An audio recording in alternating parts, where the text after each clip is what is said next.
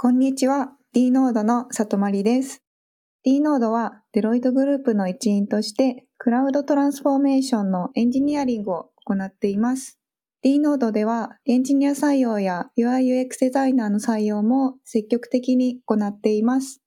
採用に関する情報はこのポッドキャストのショーノート、もしくは D ノードの採用サイト、URL は dnode.cloud をご覧ください。また、私、里まりのゲスト回もショーノートにリンクを記載しております。ぜひお楽しみください。それでは早速行きたいと思います。何の話でしたっけ？あ、あれですね。最近買ったガジェット？あ、違いますかね。あ、でもまあなんかせっかくなんでちょっとその話を。はい。みんなもう真面目な話に疲れたと思うんで、あのね、買ったんじゃないですよ。あの、争奪戦に負けまして。もう本当にね、あの、悔しくて夜も眠れないんですけど、いや、ぐっすりなんですけど、ヤクルト1000のおかげでね。はい。はい、先日ね、あの、新しい CPU、AMD の Ryzen 7000シリーズの 3D V キャッシュ搭載版というのが出まして、はいはい。11時から販売っていうね、感じだったんですよ。午前中ですね。午前中なんですよね。で、3DV キャッシュ搭載版じゃない時にはその午前中の時間に私、秋葉原現地にいまして。で、まあ無事争奪戦を勝ち抜いてですね、一番最上位 CPU をゲット。まあ、その後実はそんなに売れなくて入手が簡単だったというオチがあるんですけど、はい、今度はですね、正真正銘ちょっとですね、あの入手困難っぽい感じだったので、もう本当に買いたかったんですけど、いつ発売か実は度忘れしてて、で、当日に気づいたんですね。はいはいはい。はい。もうね、あの、あ、これから秋葉原無理だ。真面目に仕事しなきゃ今日はっていう感じで。まあじゃあしょうがないんで、不真面目に、あ、じゃあすいません、真面目ですね。真面目に、あの、仕事が一連絡した時にネットを開いて、よし、買うぞと思ったらもうどこも売ってないですよ。もう15分ぐらいですよ。11時15分ぐらいでどこにもないんですよ。すごい。ね、どのぐらい出荷されたかもまあわかんないんであれですけど、でもどのお店開いても一個もなくて。えもう本当にもう、キー悔しいっていう感じで、最上位から1個下のはね、まだ買えそうだったんですけど、うんうんうんうん、もうどこもかしこもなくて、で、あの、最近ちょっとヤフー、某、某ヤフーを丸を見たらですね、値段1.5倍1.8倍ぐらいで売られていたりとかですね。はい、すごい。ね、大人気というところでね、あの、争奪戦負け犬のイカ君と申します。よろしくお願いしますっていうところで。まあ、あの、無事予約ができまして、2週間以内で届くということになりましたので、あの、そこは気長にね、心を仏にして待ちたいと思います。はい。ということで、あ、なんかすいません。めっちゃあの話それちゃったんですけど、何の話でしたっけ？そうですね。はい。まあ、いろいろさっきの話もちょっと気になるところはあるんですが、まあ、今日はあの、お時間もありますので、その話はまた次回詳しくですかね。えちなみにちょっと聞いてもいいですか？はい、もちろんです。結構このハイスペックな、これは CPU ですね。はい、はい。だと思うんですけど、そんなに売れるほどやっぱ人気なんですね。そうですね。多分ね、ほとんどの皆さんはそれを買われてパソコン組み立てて、あの、ツイッターをしてるんじゃないかなと思いますね。もったいない。いや、何に使うのかなこんなにハイスペックなのと思って今見てたんですけど。あ、でももう本当自己満足の世界であの、ゲームを実行した時のフレームレートが1でも多い方がいいみたいな、そういう方が多分買うんでしょうね。私はもう眺めるために買ってますね。趣味ですね。なるほどですね。あとあれですね、こうスコアを出して、あ、前回よりちょっといくらぐらい上がったなとか確認してにっこりみたいな感じですかね。もうはい、あの、そういうちょっとネクラなし、あ、ネクラじゃない、楽しい趣味で。はい。ネクラとか言うと同志諸君をけなしちゃうので、はい。そうですね。楽しい、素敵な趣味ですね。はい。素敵な趣味でございますね。散財大好きって感じで。はい。では、届くのがまあ楽しみですねっていうことで。はい。ではですね、本日は IT エンジニアとして長く楽しくやっていくにはどうしたらいいかを一緒に考えてみるからの続きその3になります。はい。で、前回の振り返りとしてはですね、コミュニケーションを大切にするイカくんさんからですね、コミュニケーションのコツですとか、あとは苦手な人なりのコミュニケーションの取り方、他にもですね、あのエンジニア視点でビジネスサイドの方、クライアントの方、コンサルタントの方とのコミュニケーションの取り方などをお伺いいたしました。はい。すごい学びがあった回かなと思います。はい。なんかもう本当にね、偉そうな話をしてしまったんですが、まあ、長くやってきた人が今も楽しくやってる時の、振り返った時コツはこれじゃないかな、みたいな感じでね、引き続き聞いていただけると嬉しいなと思います。はい。で、今回はね、コンサルタントさんって、あの IT エンジニアにとっては切り離せない方々なんですけど、ただ、どうしても仲が悪いとか、そういうイメージが強い人が多いんじゃないかなっていうところですね。で、まあ、前回そのビジネスサイド、クライアントサイドみたいな話でお話をしたんですけど、コンサルタントさんって、あの、どっち側のサイドにもついていて、自分たちの方にもいたり、お客様のとこにもいたり、下手するとなんか、ステークホルダーにべったりだったりとかね、いろんなとこにいらっしゃるので、すごくね、重要な役割を持ってらっしゃる方が多いんですけど、やっぱり IT エンジニアとしては、目の上の単行部みたいなね、位置づけになってしまうことが結構あったり、まあ目の上なのか下なのかそこはまあ置いといて、ちょっとなんか、あいつら正論ばっか言いやがってみたいなね。はいはいはい。その気持ちはね、わかります。あの、すごく私も今までやっぱコンサルタントさんとうまくいかなかったことっていうか、その、なんていうんですかね、初期の意見が相違するっていうことはやっぱすごく経験してますし、ただ、一方で、ちゃんとコミュニケーションできて味方にすると、やっぱり心強いなっていうのが正直な感想なんですね。うんうんはい。ですから、まあ、ぜひちょっと毛嫌いせずに仲良くしてほしいなっていう思いで題材をね、取り上げさせていただきましたというところになります。はい。そうですね。私ちょっとエンジニアの方、コンサルタントの方が仲が悪いのをですね、つい最近知ったりしたので、そもそも仲がなんで悪いんですか？みたいなお話聞きたいですね。そうですね。やっぱり先ほどもちょっとお話ししたんですけど、まあ、コンサルタントさんとは、そもそも立場が相反することも多々あるんですけども、ただ、同じ目線でやらなきゃいけない時でも、仲が良くないっていうケースは普通にあります。で、立場が相反する。例えば、まあ、お客様の利益を最大限に守りたいので、なんか最適解っぽいアーキテクチャを進めてきたコンサルタントさんがいます。ただ、開発サイドとしては、それって現実的じゃないよね。で、いくら言っても、譲歩してくれないとかね。ああ、はいはいはうんい。そのアーキテクチャって開発で考えたとき、机上の空論だし、ちょっと難しいですよってことをちゃんと分かってもらわなきゃいけないんだけど、まあ今言ったように机上の空論とか言ったらコンサルさんは向きになるでしょうし、で、自分たちもそれになんで分かってくれないのってなるでしょうし、やっぱりそういうところがすごくあるのかなっていうのがまず、お客さんサイドにいても、自分たちの味方としていてもよくある話ですね。なるほど。まあ、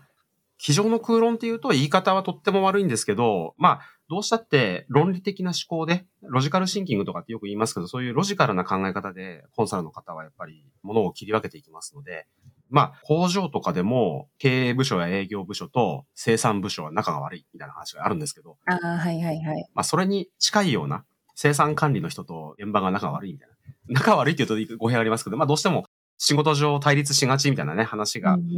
ありますけども、それに近いような部分っていうのがやっぱどうしてもあるのかなっていうのが思いますね。で、あの、ましてや、多分同じ会社から来るんじゃなくて別の会社から来られるので、仲間意識もやっぱどうしても希薄になりますし、どうしてもなんか仲が悪いというか、いや、あの人やりにくいんだよな、みたいなあ思いっていうのは、持ったり持たなかったり、持っちゃうんでしょうね。はい。うんうんなるほどですね。そう。ただ、えっと、それが、コンサルさん全体への嫌悪感になってしまうっていうのがもう末期症状だと思っていて、ああ、はいはいはい。はい。まあ、コミュニケーションという話をここまで何度も何度も、まあ、僕がなんとか今楽しくやれてるのはコミュニケーションのおかげです。みたいなことをね、言ってきましたけど、コミュニケーション自体がもうミスマッチになってしまう状態。まあ、つまり、闇雲に悪く思ってしまうとか、会ったこともない人の悪口が浮かんでくるとか。はあ、難しい。ね、恐ろしいんですけど、あの、どうしてもやっぱ自分の内にこもりがちなお仕事、生産職であるエンジニアさんっていう商売ってどうしてもそういうとこに陥りがちで、で、そうなると本当に楽しく続けられない末期症状なんですよね。ふとそういう自分をこう俯瞰してみたときに、あれ自分ってなんでこんなことしてんの？って思ったら嫌になっちゃうじゃないですか。はいはいはい。ね、誰からだって好かれたいし、誰とでも楽しくやりたいし、別にまあそこまで思わなくても喧嘩なんかしたくないしっていうのは多分うんうんほとんどの人だと思うんですけど、なんか、あれ、自分ってこんなに血の気が多かったっけ？とかな、なんでこんな文句ばっか言ってるんだっけ？って思うと、なんかふと、あれなんか転職した方がいいのかなってなって、なんか辞めちゃうって、すごくエンジニア界にとっても損失だし、悲しいことじゃないかなって思って、で、この辺が一つその楽しくやるにはの本質のところにあるのかなって思うんですね。まあ、ちょっとコンサルさんの話からあの、あれですけど、まあ、代表例としてコンサルさんの悪口が飛び交ってるみたいなね、いうのは、まあ、まず良くないのかなってところで、じゃあまあ、どうやって仲良くやるかっていうところなんですけど、コンサルやってる方って、大概の人がね、まあ、私の勝手な肌感覚ですけど、まあ、はい。言い方としてなんかちょっと語弊があるんですけど、高学歴な方が多いなと思っていて、うんうんうんではいそういう方々って割と人との付き合い方を心得てるんですよね。なのでね、やっぱりね、特に何もマジックがないんですけど、腹を割って話すのが一番早いなとうんうんいうのは、あの、本気で思いましたというところですね。うんだから言えないんだけど、不満を持ってるみたいなものは、不満はちゃんと伝えてあげる。うん、喧嘩腰にならずに、偏見持たずに、腹を割って話す。まあ、相互理解ってことだと思うんですけど、まあ、そんなのみんな分かってる話ですよね。理解できりゃ苦労しねえんだよって言われそうなんですけど、ただそれって、はい。思い返してみてください。自分のことを理解してもらおうと思って伝えれてますか？って言ったら多分伝えれてなくて、はい。で、あの、その時に怒らずに伝えられてますか？って言ったら、多分もう怒っちゃうぐらい末期になってから伝えてんじゃないかなと思ってて。まあだからこそ、その開発現場のリーダーさんってやっぱ意見が言いやすい環境とかね、もうみんながワイワイできる環境を作るってすごく大事だし、あとリモート時代だってすごく苦慮されてる人って多いんじゃないかなって思うんですけど、まあやっぱそういう環境って大事だし、そういう中から早めにコンサルさんそれ言ってることわかるんだけど、これこれこういう理由でそれって難しいと思うんだよって。それによってね、予算もしかしたらちょっと上がっちゃうかもしれないけど、でもこうしないとこういう弊害あるんだよって多分皆さん言えると思うんですよ。あの仲良かったら。エンジニア同士でそういう話してるはずなんでね。そうですよね。だけど相手がコンサルになると途端にあの直接言うのをやめて自分たちの内々の掲示板でね、なんかトイレの落書きみたいなことを始めちゃうとか、心当たりがあると思うんですけど、ただそれってだから本当に我に返った時に仕事を辞める大きな原因になっちゃうんですよね。楽しく続いてないっていうところに自己顕在化した時に本当にもう苦しくなっちゃうんで、うん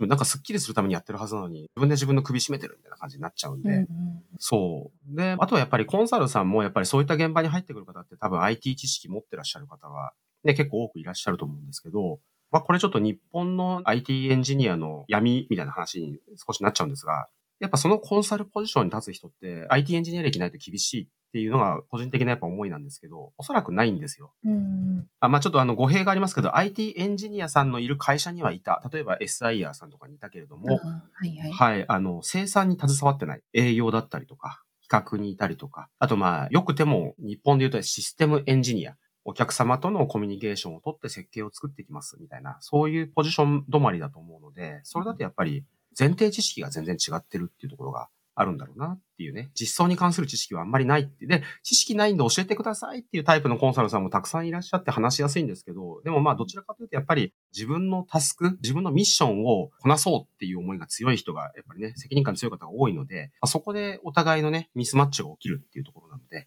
まあそこも踏まえて、そういったあの原因分析すれば、攻略、ね、状況を分析してその対処をするって、もう IT エンジニアさんのおはこだと思うんで、やっていけるんじゃないかなっていう気がするんですよね。うんうんうん。ね、このバグだったらこうやるみたいなね、そういう多分考え方ってもうめちゃくちゃおはこだと思うんで、もう本当にバグの一個だと思っていただいて、お、このバグはこう修正するんやと、自分とコンサルさんのコミュニケーションはこう修正するんや、みたいな、はい、感じでね、考えてもらうと、まあなんかちょっとゲーミフィケーションじゃないですけど、タスク感も出て面白いのかなっていうふうに思いますと。だからまあとにかく、チラシの裏ではトイレの落書きにならないように、そこだけは気をつけてほしいなと。そうなった時に、本当にエンジニアさんを、IT エンジニアを続けることが苦しくなってしまう。結果として自分の首を絞め、で、周りの人も嫌な気持ちにして、で、なんかやめていくって悲しいじゃないですか。いや、もったいないですね。いや、もったいないですよ。せっかくね、あの、スキルを磨いて、で、経験を積んで、世界と比べれるようなプロダクトを作れるっていう、そういう可能性もあったりとかね、いろんなところで可能性のある方々が、そういうなんかコミュニケーションロスによって嫌になっちゃうっていうのは、すごくもったいないな、すごく残念というか、僕は悲しいなと思いまして、だからまあこれまでね、話をよく聞くのがいいんじゃないですかとかね、偉そうに言ってましたけど、やっぱ全部通じるとこがあって、とにかく落ち着いていこうぜっていうね。最近僕あの映画でスラムダンクというのを見まして、おーはいはいはい。はいはいはい。あの、ちょっとね、変な話ぶっ込んできますけど、あれなんですよ。どんどん点差離されていくんですよ。あ、なんかネタバレになるからダメですね。でもまあなんかバスケって点差離されると、とりあえず一本入れようぜっていうはい。なるわけ、それ映画じゃなくても、多分普通のバスケの現場でも、まず一本取ろう、一本返そうっていうね、多分気持ちあると思うんですけど、やっぱそういう時のなんか仕切り直し感、おっと自分悪い方に行ってるから、まずちょっと一本ね、一本入れてしつこうぜみたいな、やっぱそういう切り替えをね、する必要がありますよねっていうね。ありますね。やっぱりどんな時も、緊張した時とかもそうですけど、うんうん。緊張したとか詰まった時ってなんだかんだ深呼吸するとか一拍置くってやっぱり大事な気がしていて。有名なセリフだとまだ終わってるような時間じゃないとかってスラムダンクで言ったりしますけどいや本当にそうだと私は思うんですけど本当にね。一旦落ち着いてとか、うん。この場でもうカッとなってるならアンガーマネジメントじゃないですけど、まあ、ちょっと一旦置いて距離を空けてからまたお話しするとかそういう自分をコントロールして、まあ、みんな仲良くできるとまあ一番理想論だなとか思ってしまいますね。いやいや、理想論なんですけど、ただ、あの、おそらく最も生産性が高いのがみんな仲良くすることなんですよね。思います。いやいや、そうなんですよ。本当に、僕は現場の標語を作るんだったら必ず仲良しって入れたくなりますね。なるほど。コミュニケーションしよう。仲良しになろうみたいな感じですね。そうそうそう、丁寧とかなんかこう、ダブルチェックとかなんかわかんないですね。それが有効かは別として、なんかそういう標語入れてくるなら絶対仲良しって絶対入れますね。こんなやつの現場嫌だとか言われそうですけど。そうですね。ちょっと怪しい感じは一気に湧きましたけど。でもまあ皆さん心に持っておいてほしいなとか思いますよね。まあ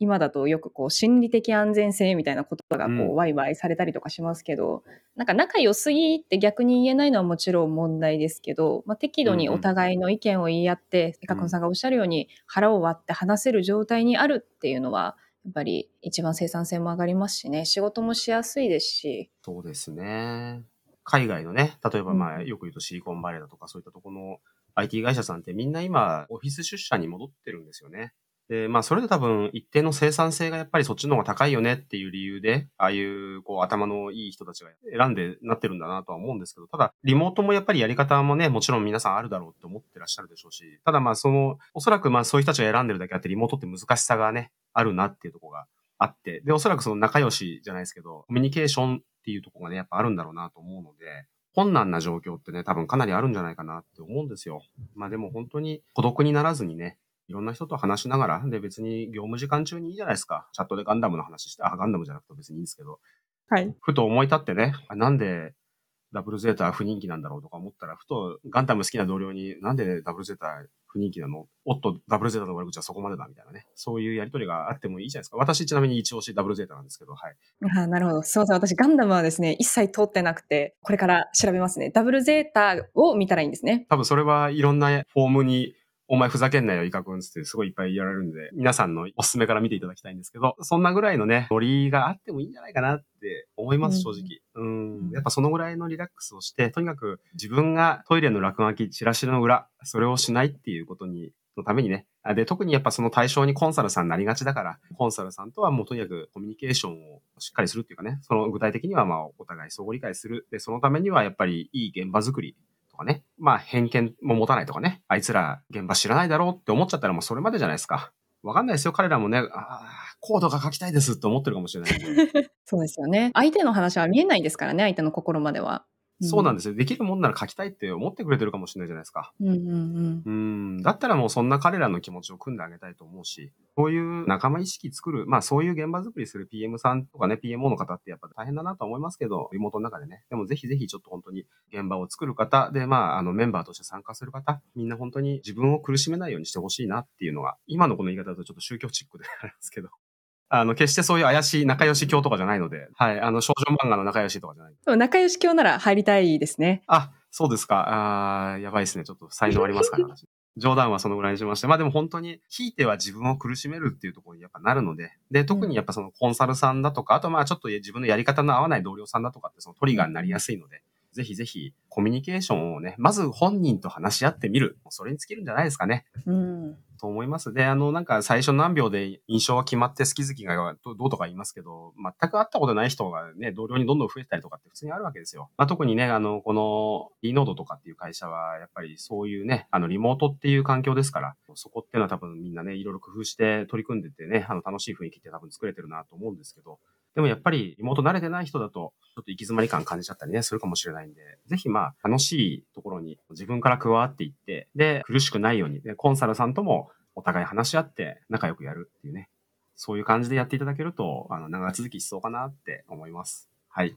そうですね。今回もコミュニケーションの話、まあ、今回はタイトルが IT エンジニアとビジネスコンサルタントが仲良くするにはということでしたけど、まあ、今のお話すると、チームか同僚、もうみんな含めて仲良くしていくには、みたいなお話にもなってきたんじゃないかと思いますので、エピソード1、2に続けてまるっと聞いていただくと、皆さん、腑に落ちる点がさらにあるんじゃないかなと思いますので、ぜひ、エピソード1に聞いてない方はそちらも合わせて聞いていただけるといいかなと思います。はい。はい、ぜひぜひ。ね、ちょっとエピソードには真面目に走りすぎてる感もあるんですが、ぜひぜひちょっとね、リラックスして、あー、なるほどね。長くやってる人ってこんなこと考えてんだな、くらいに、とリラックスして聞いてもらえるとね、楽しくできるかなって思います。はい。ありがとうございます。はい。では、また、その次は4ですね。いろいろ続いていくと思いますが、いかくんさんも引き続きよろしくお願いいたします。はい、お願いします。まあ、コミュニケーションというお話はもう一通りさせていただいたので、この次はなんかちょっとライフスタイルじゃないですけど、お、いいですね。エンジニアさんとしてのライフサイクルみたいなお話で、